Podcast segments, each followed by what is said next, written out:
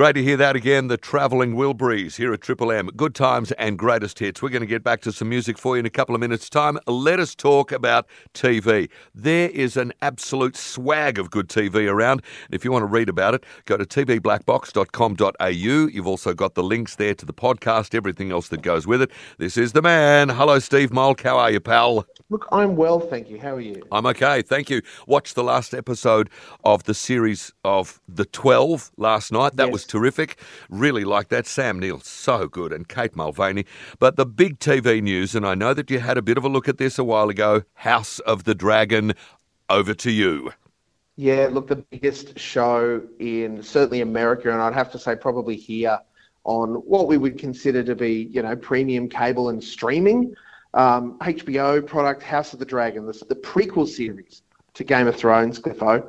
Like it did massive business in the US. It was the highest rating, not just premiere, but the highest rating show ever across all of HBO and HBO Max's American delivery platforms for the first episode. That's got to say something, right? I think so, yeah. The production values are huge. I haven't watched it. As I've said before, I went away from Game of Thrones because I couldn't stand the violence. And you're going to giggle when I now say that I've picked up watching The Boys. But that's, yeah, I know. I know. Uh, what about anything in the future? Are they allowing you to see future episodes of this? Or, uh, you know, even reviewers like you got to wait? No, I'm, I'm fortunate enough to have been able to watch the first six episodes of House of the Dragon, and I can tell you it does that beautiful Game of Thrones thing where, uh, as we saw in the first episode, there's all of the kind of tropes we would expect. There's a bit of nudity, there's some pretty good set piece violent stuff. There was dragons, and in this series there's more than three. There's like ten or eleven. Whoa. Um, so we do get to see them pop up a fair bit. There are episodes where you go, man, so much happened in that episode, and yet nothing happened. Um, we went to these people and we heard from them, and they talked about some stuff, and they told us something else, and someone else did something.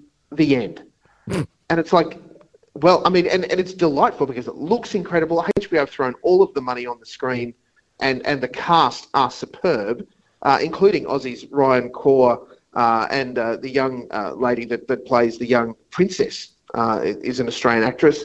So great. Um, but just wow, like the fact that again they've been able to do that, and then some episodes are like, right, hold on to your dragon mm. because the whole thing is going to explode. Mm. Marks out of 10? So far, it's a clear twelve. Whoa! Uh, we'll see how we go. Gee. Whew. But see, if you've seen the first six episodes, you know if they've kept up with the good script points and all of that kind of stuff. So it sounds like this is going to have some legs.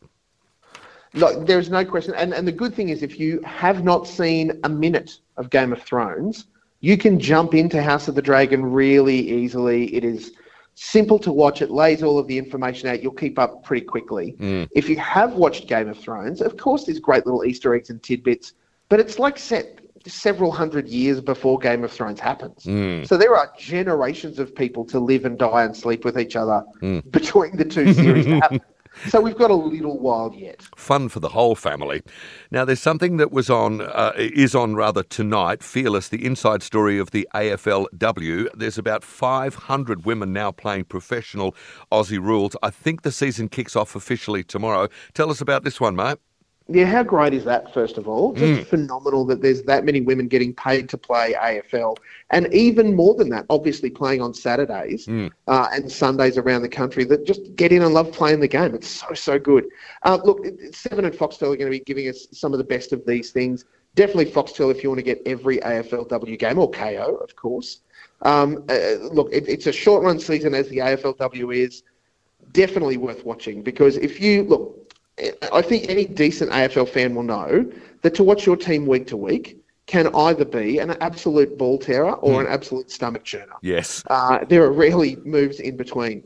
To see the passion that plays out on the field with our AFLW players, to see those women just absolutely go hard on the ball to play really serious footy, it, it, it's almost like they don't care about whether or not they're going to get drafted by another team or not. They just want to get out there and play a game. Literally for the love of the game.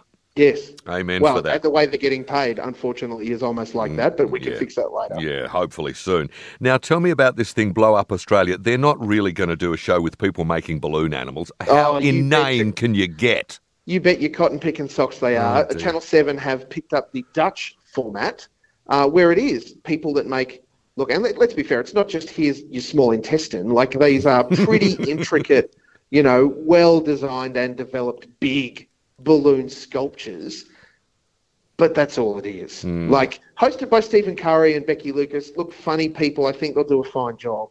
I'm just not sure. Pardon me if there's enough air in it. oh, I can't beat that. I'm going to have to go.